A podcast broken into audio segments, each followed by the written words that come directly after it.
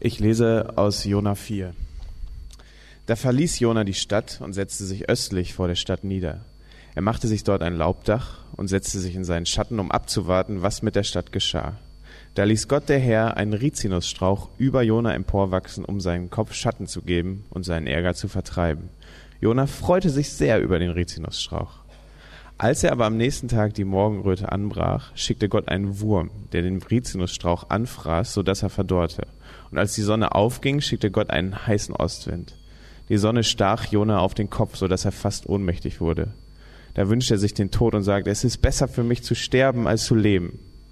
Gott aber fragte Jona, ist es recht von dir, wegen des Rizinusstrauches zornig zu sein? Er antwortete, ja, es ist recht, dass ich zornig bin und mir den Tod wünsche. Darauf sagte der Herr, Dir tut es leid um den Rizinusstrauch, für den du nicht gearbeitet und den du nicht großgezogen hast. Über Nacht war er da, über Nacht ist er eingegangen. Wie könnte mir da Ninive nicht leid tun, die große Stadt, in der mehr als 120.000 Menschen leben, die nicht rechts und links unterscheiden können und außerdem so viel Vieh? Und aus Apostelgeschichte 2. Als das Pfingstfest kam, waren wieder alle, die zu Jesus hielten, versammelt. Plötzlich gab es ein mächtiges Rauschen, wie wenn ein Sturm vom Himmel herabweht. Das Rauschen erfüllte das ganze Haus, in dem sie waren. Dann sahen sie etwas wie Feuer, das sich zerteilte, und auf jeden ließ sich eine Flammenzunge nieder. Alle wurden vom Geist Gottes erfüllt und begannen in anderen Sprachen zu reden, wie es ihnen der Geist Gottes eingab. Nun lebten in Jerusalem fromme Juden aus aller Welt. Als sie das mächtige Rauschen hörten, strömten sie alle zusammen. Sie waren ganz verwirrt, denn jeder hörte die Versammelten, die Apostel und die anderen in seiner eigenen Sprache reden. Außer sich vor Staunen riefen sie, die Leute, die da reden, sind doch alle aus Galiläa. Wie kommt es, dass jeder von uns sie in seiner Muttersprache reden hört? Wir hören sie in unseren eigenen Sprachen die großen Taten Gottes verkünden. Erstaunt und ratlos fragten sie einander, was das bedeuten soll. Andere machten sich darüber lustig und meinten, die sind doch betrunken. Da stand Petrus auf und die elf anderen Apostel mit ihm, und er rief laut, Ihr Juden aus aller Welt und alle Bewohner Jerusalems, lasst euch erklären, was hier vorgeht. Die Leute hier sind nicht betrunken, wie ihr meint. Es ist ja erst neun Uhr früh. Gott hat Jesus aus der Gewalt des Todes befreit und zum Leben erweckt, denn der Tod konnte ihn unmöglich gefangen halten. Wir alle sind dafür Zeugen. Er ist in den Himmel emporgehoben worden, um den Ehrenplatz an Gottes rechter Seite einzunehmen und hat von seinem Vater die versprochene Gabe erhalten, den Heiligen Geist. Diesen hat er nun über uns ausgegossen, und das ist es, was ihr hier seht und hört. Alle Menschen in Israel sollen also an dem, was sie hier sehen und hören, hier sehen und hören, mit Gewissheit erkennen, Gott hat diesen Jesus, den ihr gekreuzigt habt, zum Herrn und Christus gemacht. Als sie das hörten, schnitt es ihnen durchs Herz, und sie fragten Petrus und die anderen Apostel, Brüder, was sollen wir tun? Petrus antwortete, Kehrt jetzt um und lasst euch taufen auf Jesus Christus. Dann wird Gott euch eure Schuld vergeben und euch seinen Heiligen Geist schenken. Denn das ist Gottes Versprechen für euch und eure Kinder und für alle, die jetzt noch fern sind und die der Herr, unser Gott, hinzurufen wird. Viele nahmen seine Botschaft an und ließen sich taufen. Etwa 3000 Menschen wurden an diesem Tag zur Gemeinde hinzugefügt. Die wahrscheinlich längste Lesung beim Berlin-Projekt bisher. Vielen Dank für eure Aufmerksamkeit. Ich äh, spreche ein Gebet und dann sprechen wir darüber. Himmlischer Vater, danke für den Morgen, danke dafür, dass wir Zeit hier haben und an einem so tollen Tag uns treffen können, um Zeit mit dir zu verbringen und etwas von deinen Strahlen auch zu spüren. Und ich bitte dich darum, dass du uns erreichst und dass du zu uns sprichst. Amen. Heute ist die letzte Predigt in unserer Serie über das Buch Jona aus dem Alten Testament. Und in diesem biblischen Buch, was wir uns jetzt angeschaut haben, in den letzten Wochen geht es offensichtlich um Jona selbst, um die besondere Geschichte, die dieser Mann mit Gott erlebt hat. Darüber haben wir viel gesprochen, aber dann geht es in dem ganzen Buch hindurch eben auch um ein zweites Thema, nämlich es geht um die Stadt um Ninive. Ninive war die Hauptstadt des damaligen dominierenden Imperiums des Assyrischen Reiches. Für damalige Verhältnisse eine riesige Stadt und es war eine sehr schwierige Stadt. Und es geht darum, wie sich Gott ihr gegenüber verhält. Und mit diesem Thema, mit dem Thema Stadt und Gottes Haltung dazu, endet nun das ganze Buch Jona. Jona 4, Vers 11 ist tatsächlich der letzte Vers in dem Buch, den ihr da am Abschluss des Textes stehen habt. Es gibt keinen weiteren. Es ist ein Wort von Gott. Wie könnte mir Ninive nicht leid tun? Diese große Stadt, in der mehr, 100, äh, mehr als 120.000 Menschen leben, die nicht rechts und links unterscheiden können, dazu noch das ganze Vieh. Das ist der Satz, mit dem das ganze Buch Jona endet und auf das es zusteuert und mit dem wir entlassen werden. Und damit hat das Buch Jona sprachlich gesehen ja eigentlich gar keinen richtigen Schluss. Weil es gibt keine richtige Zusammenfassung, keinen Ausklang, sondern es bricht einfach mit diesem göttlichen Satz ab. Aber gerade darin liegt natürlich eine, eine sprachliche Absicht und eine Aussage in sich, denn damit bekommt dieser letzte Satz doppelte und dreifache Wirkung. Dieser Satz wird wie ein großer Gong, der im Raum stehen bleibt als Gottes Aussage über diese Stadt durch die ganze Bibel hindurch und vielleicht auch bis in unser Leben, in unseren Alltag hinein. Wie könnte mir Ninive nicht leid tun, diese große Stadt, in der mehr als 120.000 Leute leben? Und es ist dieser göttliche Satz, der das Buch Jona klar zu einem Buch über die Großstadt macht. Und er, es hat lange Tradition, diesen Satz nicht nur für damals zu lesen, für diese eine Stadt, sondern als Ausdruck von Gottes Haltung gegenüber dem Ganzen von Stadt, der Komplexität, dem Schwierigen, was Großstadt in unserer Welt bedeuten kann, im Guten und im Schlechten. Wie könnte mir Ninive nicht leid tun, diese große Stadt? Und wir werden darüber gleich reden, was das genauer meint im Detail.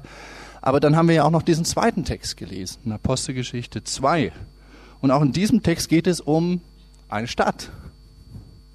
In Vers 5 äh, heißt es da, äh, nun lebten in Jerusalem fromme Juden aus aller Welt und sofort wird klar, dass auch das war ein Anziehungspunkt, ein urbanes Zentrum, wo Menschen aus unterschiedlichsten kulturellen Hintergründen zusammengekommen sind und dort ja ihr Leben geführt haben. Und natürlich lesen wir diesen Apostelgeschichte zweiten Text heute auch deswegen, weil Pfingsten ist. Wir äh, feiern den Empfang des Heiligen Geistes zum Pfingstfest und dieser Text ist der Schlüsseltext dafür, den wir uns sozusagen einfach anschauen müssen, wenn wir zu Pfingsten kommen. Aber lasst uns dabei nicht vergessen, auch dieser Text ist ein Text über eine große Stadt. Und worum es in diesem Text ganz zentral geht, ist eigentlich, was passiert, wenn der Heilige Geist in so eine Stadt hineinkommt und in die Menschen einer Großstadt kommt. Was passiert dann? Was verändert sich dann? Also die Großstadt ist das verbindende Thema hier und die Frage ist, wie stellt sich Gott ihr gegenüber auf? Und ich habe zwei, zwei große Punkte heute dazu, für jeden Text eben ein. Ninive für Gottes Absichten mit der Stadt und Jerusalem für Gottes Geist in der Stadt. Gottes Absichten für die Stadt, Gottes Geist in der Stadt. Ninive. Gott sagt also hier, wie könnte mir Ninive nicht leid tun? Und ähm, was dadurch sofort natürlich zum Ausdruck kommt, schon allein wenn man den Satz hört, ist, dass Gott Fürsorge hat für die Stadt, dass er Geduld hat, dass er ein Interesse hat für die Stadt und ihre Menschen. Aber die Frage ist, was ist eigentlich genau gemeint mit diesem Leidtun Gottes? Die verschiedenen deutschen Übersetzungen übersetzen an dieser Stelle alle so ein bisschen unterschiedlich. Ja, Luther sagt, er legt Gott in den Mund, sollte mir es nicht jammern um diese Stadt. In einer anderen Übersetzung heißt es, wie könnte ich nicht betrübt sein um Ninive? Mehrere andere Übersetzungen bleiben bei der Formulierung, die wir hier irgendwie haben, Leid tun. Und daran merkt man, dass es nicht so leicht zu sein scheint, diese Haltung Gottes so genau auf den Punkt zu bringen. Aber Gott sei Dank haben wir ja den direkten Zusammenhang hier im Text, nicht wahr? Und es ist hier sogar so, dass sich Gott auf diesen Zusammenhang direkt bezieht mit seiner Aussage und, und seine Haltung gegenüber Ninive in Parallele setzt mit Jonas Haltung gegenüber diesem Rizinusstrauch. Es scheint sogar so zu sein, dass Gott diesen Rizinusstrauß extra dazu benutzt, damit Jona und als Beobachtende dann eben wir auch die wirkliche Haltung Gottes gegenüber der Stadt besser nachvollziehen können. In Vers 10 haben wir das ganz explizit. Jona, dir tut es leid um deinen Rizinusstrauch. Wie könnte es mir da nicht leid tun um Ninive? In anderen Worten, so wie es dir leid tut über deinen schattigen Strauch oder wie du betrübt bist über den Strauch oder wie man das auch immer fassen möchte, so nur viel tausendmal mehr empfinde ich über diese große Stadt. Da steckt eine Parallele drin.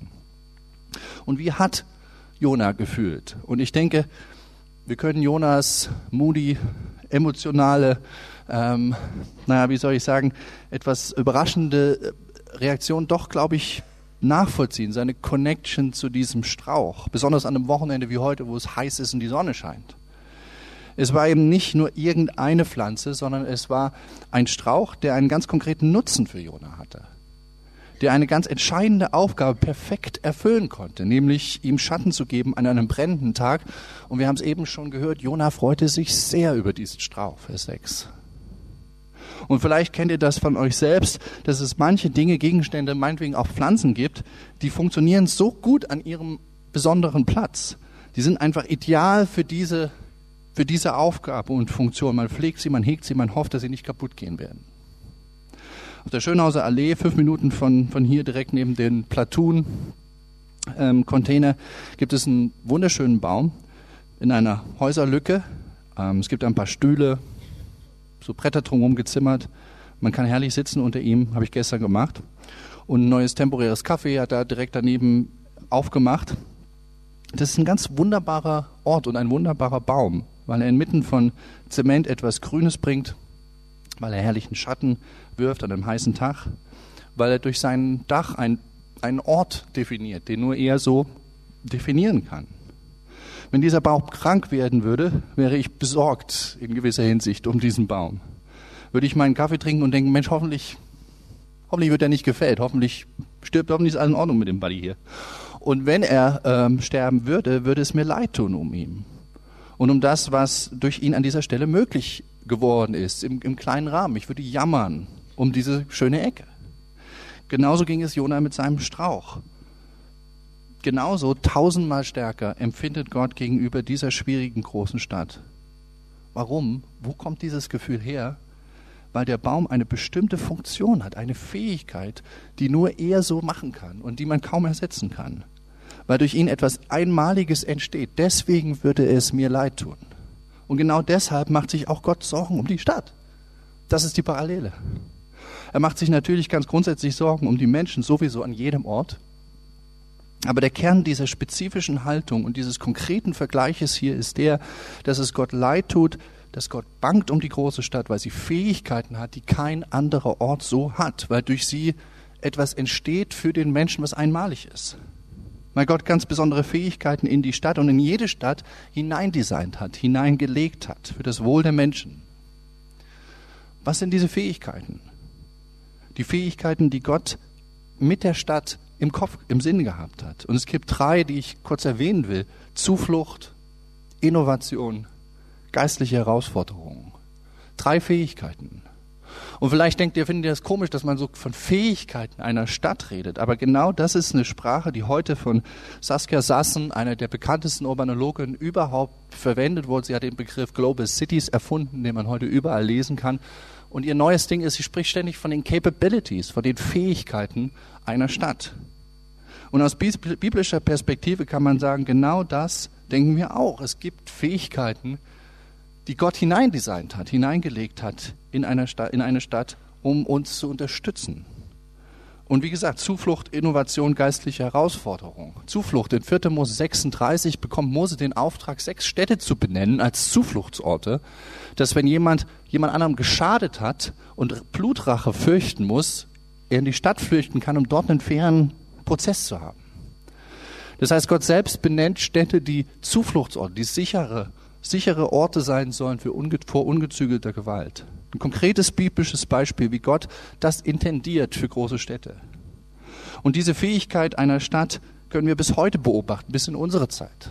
Wenn ihr euch das Zitat vorne auf der ersten Seite anschaut von der, von der Frau Sassen, dann, dann seht ihr, wie sie das ausgedrückt hat. Sie sagt, die Stadt ist von strategischer Bedeutung, nicht nur für die Mächtigen, sondern auch für die klassisch Machtlosen, für benachteiligte Outsider oder für Minderheiten, die sich Diskriminierung ausgesetzt sehen.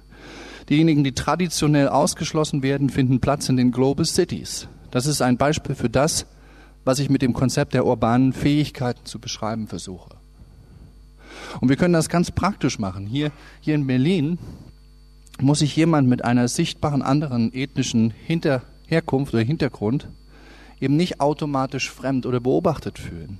Auf jeden Fall nicht so wie in einem kleineren Ort, zum Beispiel in Brandenburg oder Baden-Württemberg. Warum? weil die Mischung und Vielfalt normal ist für Berlin, akzeptiert, Sicherheit entsteht. Oder ähnlich, Singles können sich hier normal und zu Hause fühlen, auch wenn sie über 30 sind, weil sie eben hier nicht ständig die letzten Komischen sind, die noch niemanden gefunden haben, noch kein Häuschen bauen. So wie es schon vor 150 Jahren scherzhaft in einem Lied ausgedrückt worden ist für alle möglichen von unseren flippigen, außergewöhnlichen oder einfach anderen Lebensansätzen. Du bist verrückt, mein Kind, du musst nach Berlin. Wo die Verrückten sind, da gehörst du hin. Vor 150 Jahren einem Lied so gedichtet über Berlin. Und da ist eine Wahrheit drin. Warum? Weil es hier einen Platz gibt für den anderen. Man ist nicht allein als der andere, als der mit diesem besonderen bisschen speziellen oder komischen Ansatz. Es gibt eine, eine Sicherheit in Normalität. Und genau darin können wir Gottes Gnade sehen, Gottes Geschenk. Gott hat mit der Stadt einen Ort der Zuflucht geschaffen, der relativen Sicherheit für alle möglichen Menschen und Gruppen und letztlich auch für uns mit unseren Eigenarten und individuellen Lebenswegen. Die zweite Fähigkeit, die Gott in die Stadt gelegt hat, ist Innovation. Wenn man die ersten paar Kapitel in der Bibel liest, dann fällt einem so nebenbei auf, dass die Musikinstrumente zum ersten Mal in der Stadt auftauchen, dass das Handwerk, Schmieden zum ersten Mal in der Stadt beginnt. Wenn man zu Genesis 11 vorstößt, zu der bekannten Geschichte vom Turmbau zu Turmbau zu Babel, dann fällt auf, dass zwei Voraussetzungen erwähnt werden, um so ein großes Turmbauprojekt überhaupt anzugehen.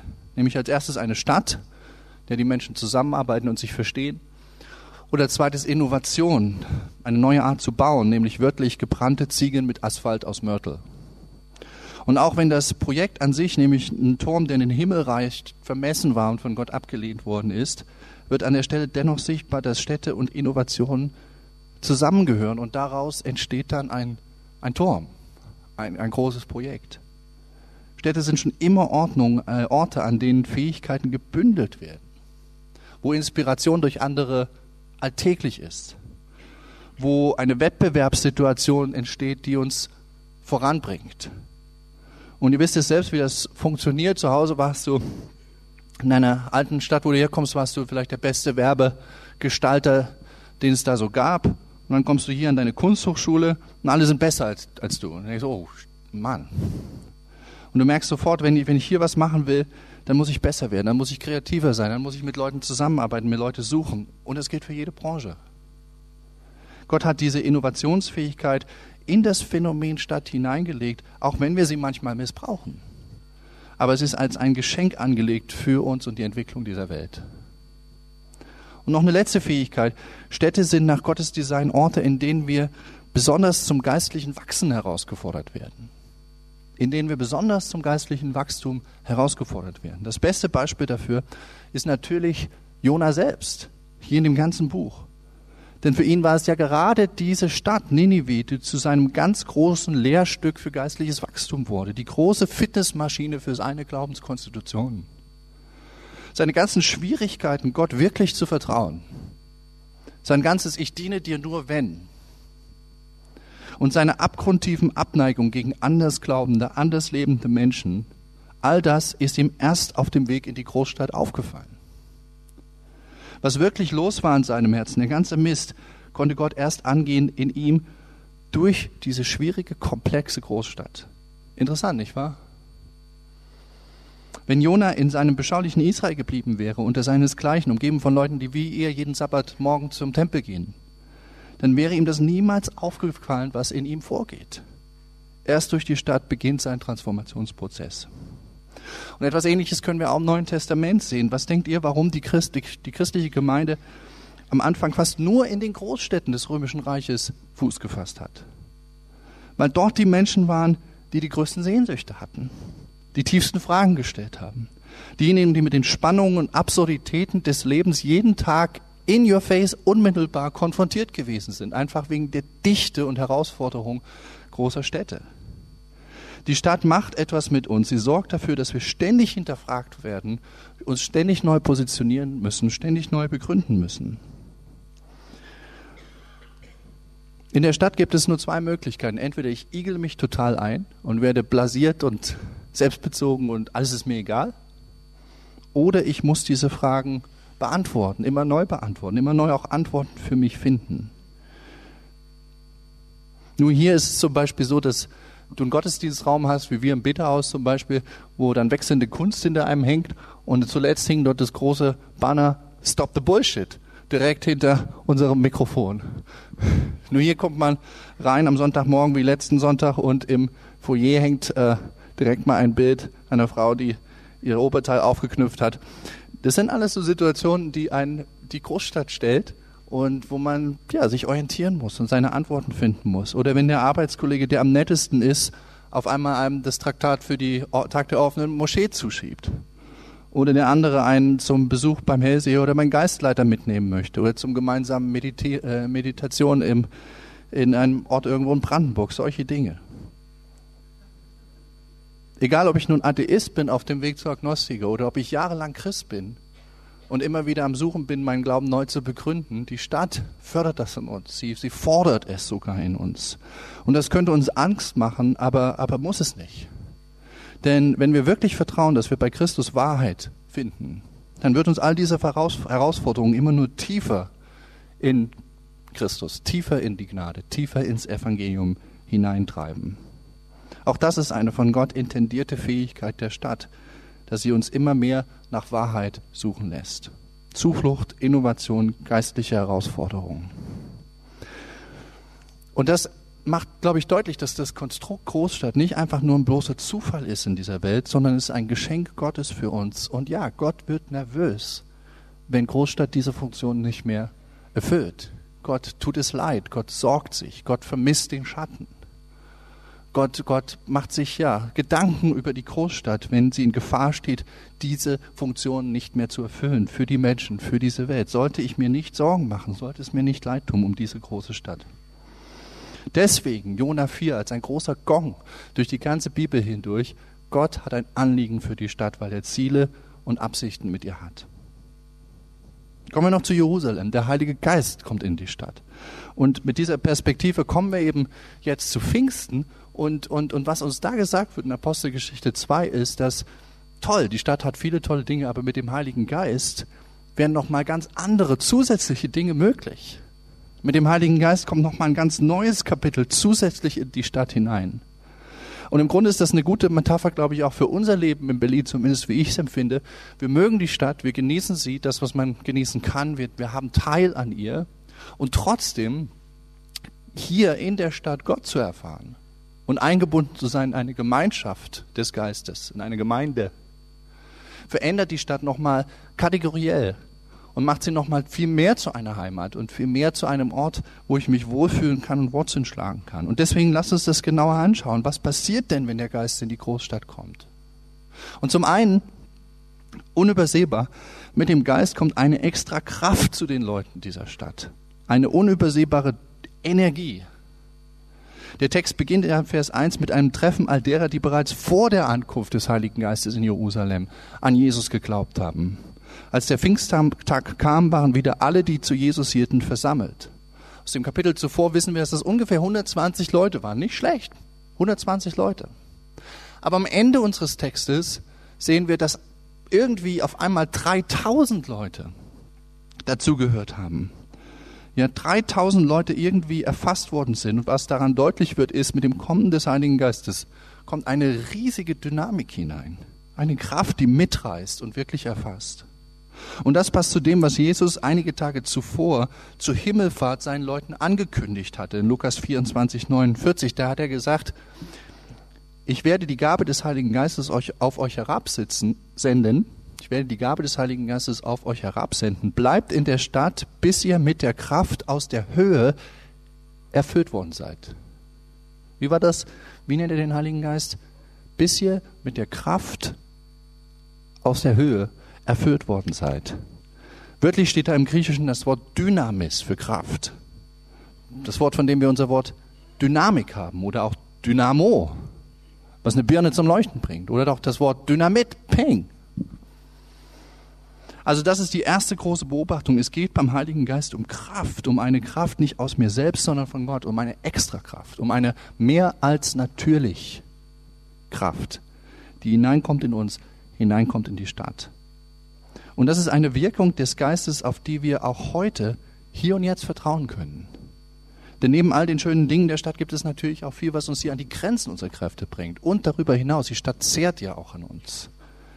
Aber das Pfingstfest heute, gerade dieser Text hier im Neuen Testament über die offensichtliche Dynamis des Geistes, Kraft Gottes in uns, ist eine mächtige Erinnerung, dass es noch eine andere Kraftquelle gibt als nur uns selbst noch einen anderen Puls als nur den unerbitterlichen Puls unserer Stadt. Nämlich Gottes Kraft und Gottes Puls. Den Heiligen Geist in uns, der uns seit dem 50. Tag nach dem ersten Ostern zugänglich geworden ist. Das ist schon ein Grund, sich zu freuen, dass wir einen extra Tag haben im Kalender, der auch noch ein offizieller Feiertag ist, der uns daran erinnern soll. Gottes Kraft ist zugänglich für uns. Seine Dynamik, seine Dynamik kommt in unser Leben und in unsere Stadt hinein und wir können darauf vertrauen. Und ich persönlich weiß von mir, ich brauche dringend diese Erinnerung. Ich brauche Pfingsten in diesem Sinne. Denn wie mit so vielen Sachen des Glaubens ist auch diese Sache etwas, was offensichtlich nicht auf Knopfdruck passiert, nicht schwarz-weiß, nicht on-off, sondern es ist eine organische und manchmal auch eine mysteriöse Angelegenheit. Der Geist weht, wo er will. Kennen wir wahrscheinlich diesen Satz aus dem Neuen Testament. Und manchmal kann ich dadurch in die Dummheit verfallen zu denken, was soll ich mit einer Kraft, die nicht auf Knopfdruck funktioniert? Aber an dieser Stelle kommt die Pfingsterinnerung, Gottes Kraft ist real und sie ist Dynamit, sie ist stark. Eine Kraft, die Freude, Friede, Liebe, Geduld, Treue in uns wirkt. Manchmal langsamer als wir wollen, aber die an uns am Wirken ist. Sie macht aus 120 eine Gruppe von 3000. Sie schneidet mitten ins Herz, wie hier in Vers 37 berichtet wird und wie ihr vielleicht aus eurem eigenen Leben kennt. Sie macht aus ängstlichen Typen wie Petrus zum Beispiel Menschen, die vor großen Massen stehen. Sie setzt eine ganze Stadt in Bewegung. Das ist die Kraft, von der wir sprechen. Und Pfingsten ist eben die Einladung, das wieder klar und auch praktisch in den Blick zu bekommen. Nicht nur intellektuell zu sagen, ah ja, schön, gute Predigt gehört, sondern das in unser Gebetsleben zu integrieren. Statt nur müde zu beten, ach Herr, hilf mir doch morgen, übermorgen bei dem und dem und dem, Warum fangen wir nicht an zu beten neu? Heiliger Geist, komm mit deiner Kraft. Sei Dynamit in meiner Situation. Ich möchte deine Kraft erfahren, wie die Leute damals sie erfahren haben. Heiliger Geist, komm in diese Situation hinein. Vielleicht, ich sag mal, wahrscheinlich ist es Zeit, ihn neu einzuladen. In unsere eigenen Gedanken, in unsere Gemeinschaft, in unsere Stadt. Und du kannst das tun mit deinen eigenen Worten oder du kannst es auch tun mit alten, bestehenden Worten, wenn dir das angenehmer erscheint. Zum Beispiel mit diesem alten Liedtext, O komm, du Geist der Wahrheit, und kehre bei uns ein, verbreite Licht und Klarheit, verbanne Trug und Schein. Gieß aus dein heilig Feuer, rühr Herz und Lippen an, dass jeder, jeglicher Getreuer, den Herrn bekennen kann. Eins ist klar, zumindest ist es klar für mich und ich hoffe für euch auch, wenn wir uns hier sonntags treffen im Gottesdienst, Technik reinrollen, Predigt vorbereiten, warum machen wir das? Wir machen das nur aus dem Grund, nur aus einem Grund, nämlich im Vertrauen darauf, dass Gott wirkt durch seinen Geist.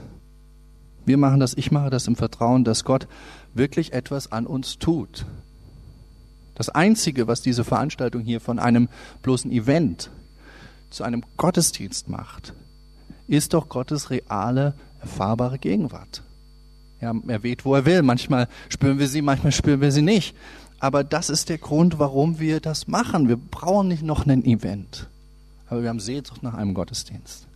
Wir haben Sehnsucht nach Begegnung von Gott. Und, und auch wenn wir beim Berlin-Projekt nicht im engeren Sinne, im Fachbegriff Sinne charismatisch sind und bestimmte Worte benutzen oder bestimmte Effekte fördern, das ist der Kern, warum wir das machen, weil wir auf das Wirken des Heiligen Geistes vertrauen und weil wir von dieser Kraftquelle trinken wollen, weil wir diesen, weil wir diesen Wind spüren wollen, weil das die Art und Weise ist, wie Gott heute und hier unter uns ist. O komm, du Geist der Wahrheit, und kehre bei uns ein. Und dann noch das andere, was Gott in der Großstadt macht, ist, er treibt diese Leute in die Stadt hinein und auch uns in die Stadt hinein. Offensichtlich ist damals am Pfingsten etwas ganz Verrücktes eigentlich passiert, ein Phänomen, gewirkt vom Heiligen Geist wie seine Visitenkarte. Der Geist kommt und die Christen fangen an, Gott zu loben, so viel ist normal, aber dann in diesen ganzen Sprachen. Leute aus der ganzen Stadt kommen zusammengelaufen, die Stadt war voll von Juden aus unterschiedlichsten Kulturkreisen und äh, Sprachgruppen, aber jeder hört das Lob Gottes in seiner Heimatsprache. Das ist das Phänomen. Und das Besondere ist, diese Art von Wunder passiert nur hier in Apostelgeschichte 2. Diese Art von Sprachwunder gibt es nirgendwo im Neuen Testament. Es ist in dieser Art etwas völlig Einmaliges, was da zu Pfingsten passiert. Und deswegen ist klar, uns soll hier was gesagt werden. Wir sollen hier was lernen. Es ist eine Visitenkarte. Und was ist es? Was soll dadurch ausgedrückt werden? Und was dabei wichtig ist, ist, es kann nicht nur ums Verstehen gehen. Der Punkt, dass die Leute einfach das Lob Gottes verstehen. Denn kurz danach steht Petrus auf, spricht in einer Einheitssprache ohne Sprachwunde und die Leute verstehen es ja auch. Im Englisch der damaligen Zeit, wahrscheinlich in Griechisch, vielleicht auch in Aramäisch. Das heißt also, das Verstehen war nicht die Issue in Jerusalem. Man hatte Wege, sich zu verstehen. Darum kann es nicht als erstes gehen. Und es kann auch nicht um eine Vereinheitlichung gehen. So im Sinne von, der Heilige Geist kommt, jetzt gibt es einen großen Einheitsbrei, eine Einheitssprache. Alle verstehen das, Gleichschaltung unter dem großen Banner des Heiligen Geistes, neue Zukunft. Die alten äh, Differenzierungen sind raus. Nein, weil gerade die Differenzierungen werden ja betont, weil jeder hört es ja in seiner eigenen Sprache ganz individuell. Also worum dann? Es geht darum, dass der Heilige Geist hineinkommt in jede Sprache und hineinkommt in jede Identität und jeden Hintergrund. Oder genauer gesagt, dass der Heilige Geist uns mit hineinnimmt als Christen in jede Sprache und in jeden Hintergrund und in jede Identität. Durch das Kommen des Geistes beginnt kein Rückzug aus der Stadt, kein Rückzug aus menschlicher Vielfalt und Kulturen, sondern im Gegenteil, der Heilige Geist markiert ein neues Hinein in die Vielfalt der Stadt. Mit diesem Wunder hinein in die verschiedensten Sprachen, auch in die letzte hinein, ist die Grundrichtung des Heiligen Geistes beschrieben, die auch uns erfasst. Eben dieses Hinein in die Stadt, in die Kultur, nicht in die Abgrenzung, nicht in die falsche Vereinheitlichung, auch nicht in, den, in die Burgenmentalität, sondern nimmt uns hinein in, in jede Szene, in jede Gruppe, in jeden Dialekt, der uns umgibt. Manchmal taucht bei uns so ein, eine sonderbare Denke auf. Ein geistlicher Mensch ist doch einer mit Reservationen und Zurückhaltung, oder? Der Welt gegenüber, der Stadt gegenüber. Ein geistlicher Mensch ist doch abgegrenzt und zurückgezogen. Vorsichtig, oder? Aber die Pfingstidee ist vorwärts und hinein. Ein geistlicher Mensch, geleitet vom Geist, kommt hinein in die Identitäten seiner Stadt. Kommt hinein mit einer neuen, auf Gott bezogenen Identität. Es ist ja schließlich das Lob Gottes, was gesprochen wird. Aber das kommt in die ganz vertrauten Formen, in die ganz heimatlichen Formen, in die Formen dieser Leute. Ein geistlicher Mensch lebt im besten Sinne mittendrin in seiner Stadt, können wir daraus ableiten. Und das Interessante ist, wir sehen genau das, dieses unkomplizierte hinein, auch im nachfolgenden Habitus der ersten Christen in Jerusalem. In Vers 41 ist ja hier vom Taufen die Rede, 3000 Stück. Wo kann man so viele Leute taufen an einem einzigen Tag? Man muss die Gegebenheiten der Stadt ausnutzen. Es gab keinen Fluss in Jerusalem. Aber es gab am Eingang vom Tempel Dutzende, vielleicht hunderte kleine Tauf- oder kleine Becken, die die Juden benutzt haben, bevor sie, um sich zu reinigen, bevor sie in den Tempel gehen. Man kann sie sich bis heute angucken, direkt neben der Klagemauer. Mikwebecken. Die Christen haben einfach diese Becken benutzt. Ohne, ohne Angst davor, dass sie eigentlich kultisch vielleicht so ein bisschen anders benutzt worden sind oder was weiß ich. Nein, aber mitten rein, unkompliziert. Okay, hier wird getauft. Gleiche Sache in puncto Gottesdienst. Wir lesen noch im selben Kapitel, dass sie sich angefangen haben, regelmäßig zu treffen. Aber wo haben sie das gemacht? 3000 Leute, später 5000 Leute. Wo nimmt man eine Kirche her so schnell? Die Antwort war, man traf sich einfach in dem Veranstaltungsgebäude, was es gab, in den Hallen Salomos, einem Teil des Tempels, mitten im Stadtzentrum. Manche Leute denken heute über Kirche, Kirche ist eine zurückgezogene, eine alles verneinende, eine exklusive Angelegenheit. Komische Sprache, andere Zeit, andere Kunst, alte Kirchengebäude. Aber die Kirche, die zu Pfingsten begann, mit, mit diesem Heiligen Geist, ist eigentlich eine Kirche mitten im Leben, mitten in Sprache, mitten in den Identitäten der Stadt. Sodass nur noch die Botschaft, das Lob, das Fremde war. Aber die Sprache und das Drumherum heimlich, vertraut, wie das eigene. Und dadurch verständlich und nah bei den Leuten eigentlich eine überraschende Sache, dass ausgerechnet der Heilige Geist so profan und weltlich wird, dass er sich in alle erdenklichen Sprachen übersetzt. Offensichtlich ohne jede Angst bei ihm dadurch zu menschlich zu werden oder zu allgemein, zu gewöhnlich, zu bekannt. Nein, diese Angst gibt's nicht. Genau diese Beobachtung ist der Grund, warum wir als Kirche mitten hinein wollen in Nachbarschaften warum wir um die Ecke präsent sein wollen, so dass man schnell hin kann, zu Fuß, Mit dem Fahrrad auf jeden Fall nicht weit weg. Mit dem Geruch und dem Geschmack einer konkreten Umgebung. Eben verständlich, heimatlich für die, die dort zu Hause sind, sodass nur das Evangelium fremd ist, aber nicht unbedingt das Erscheinungsbild. Deswegen sind wir auch vorzugsweise in ganz normalen Räumen nicht in Kirchenräumen. Im Abendgottesdienst haben wir jetzt einen Kirchenraum und es ist, fühlt sich gut an. Es ist ein interessanter, guter Wechsel. Aber die Grundidee ist, in solchen Räumen zu sein, wo gerade noch ein Film gezeigt worden ist im normalen Leben, damit es diese Trennung nicht geht. Deswegen singen wir auch nur deutsche Lieder hier im Gottesdienst, in unserer Muttersprache. Und weder in Latein noch in Kirchenslawisch noch in Englisch, was so ein bisschen das Latein des 20. und 21. Jahrhunderts ist. Warum? Ja, zum einen ganz praktisch, damit Gottes Lob verstanden wird. Aber noch tiefer, um dieser Richtung des Heiligen Geistes zu folgen. Hinein in die Identitäten, die uns unmittelbar umgeben und deren Teil wir sind. Sodass Menschen um uns herum sagen können, ich finde zwar immer noch, dass sie ein bisschen besoffen sind, aber was sie sagen, hört sich an, als ob es mein eigenes wäre, als ob es meine Themen werden. Meine Lebensfrage, meine, meine Sprache. Und wenn wir das jetzt mal zusammenfassen, dann könnte man es vielleicht so auf den Punkt bringen. Vom Heiligen Geist erfüllt zu sein heißt, mit beiden Beinen in dieser Welt zu stehen, mit beiden Beinen in dieser Stadt zu stehen, an deinem Ort, in deinen Verbindungen, in deinem Dialekt und dort Gott zu loben, auf eine Art und Weise, die verstanden wird. Vom Geist erfüllt zu sein heißt nicht strange, heilig, weltfremd, abgehoben, überheblich, sonderbar, unhändelbar zu sein, sondern heißt mit beiden Beinen in dieser Stadt zu stehen, mittendrin Gott zu loben, auf eine Art und Weise, die verstanden wird. Wie kommt es, dass jeder von uns in seiner Muttersprache reden hört? Das war die Reaktion. Ich denke, das ist eine ziemlich andere, neue Definition eines geistlichen, geisterfüllten Menschen. Sehr viel erdiger als das, was wir vielleicht sonst uns vorstellen, wenn jemand besonders geistlich ist. Wie kommt es, dass jeder von uns in seiner Muttersprache hören, hören konnte, hört? Es ist durch den Heiligen Geist. Und damit haben wir einen Glauben, der wie kein anderer das Geistliche so tief ins Irdische zieht. Das Unverständliche so tief ins Verständliche. Das Göttliche, Heilige, andere so tief in unser Alltägliches hineinbringt. Das ist eine der ganz besonderen Dinge, wenn der Heilige Geist in die Stadt kommt und eine der besonderen Zeichen von Pfingsten.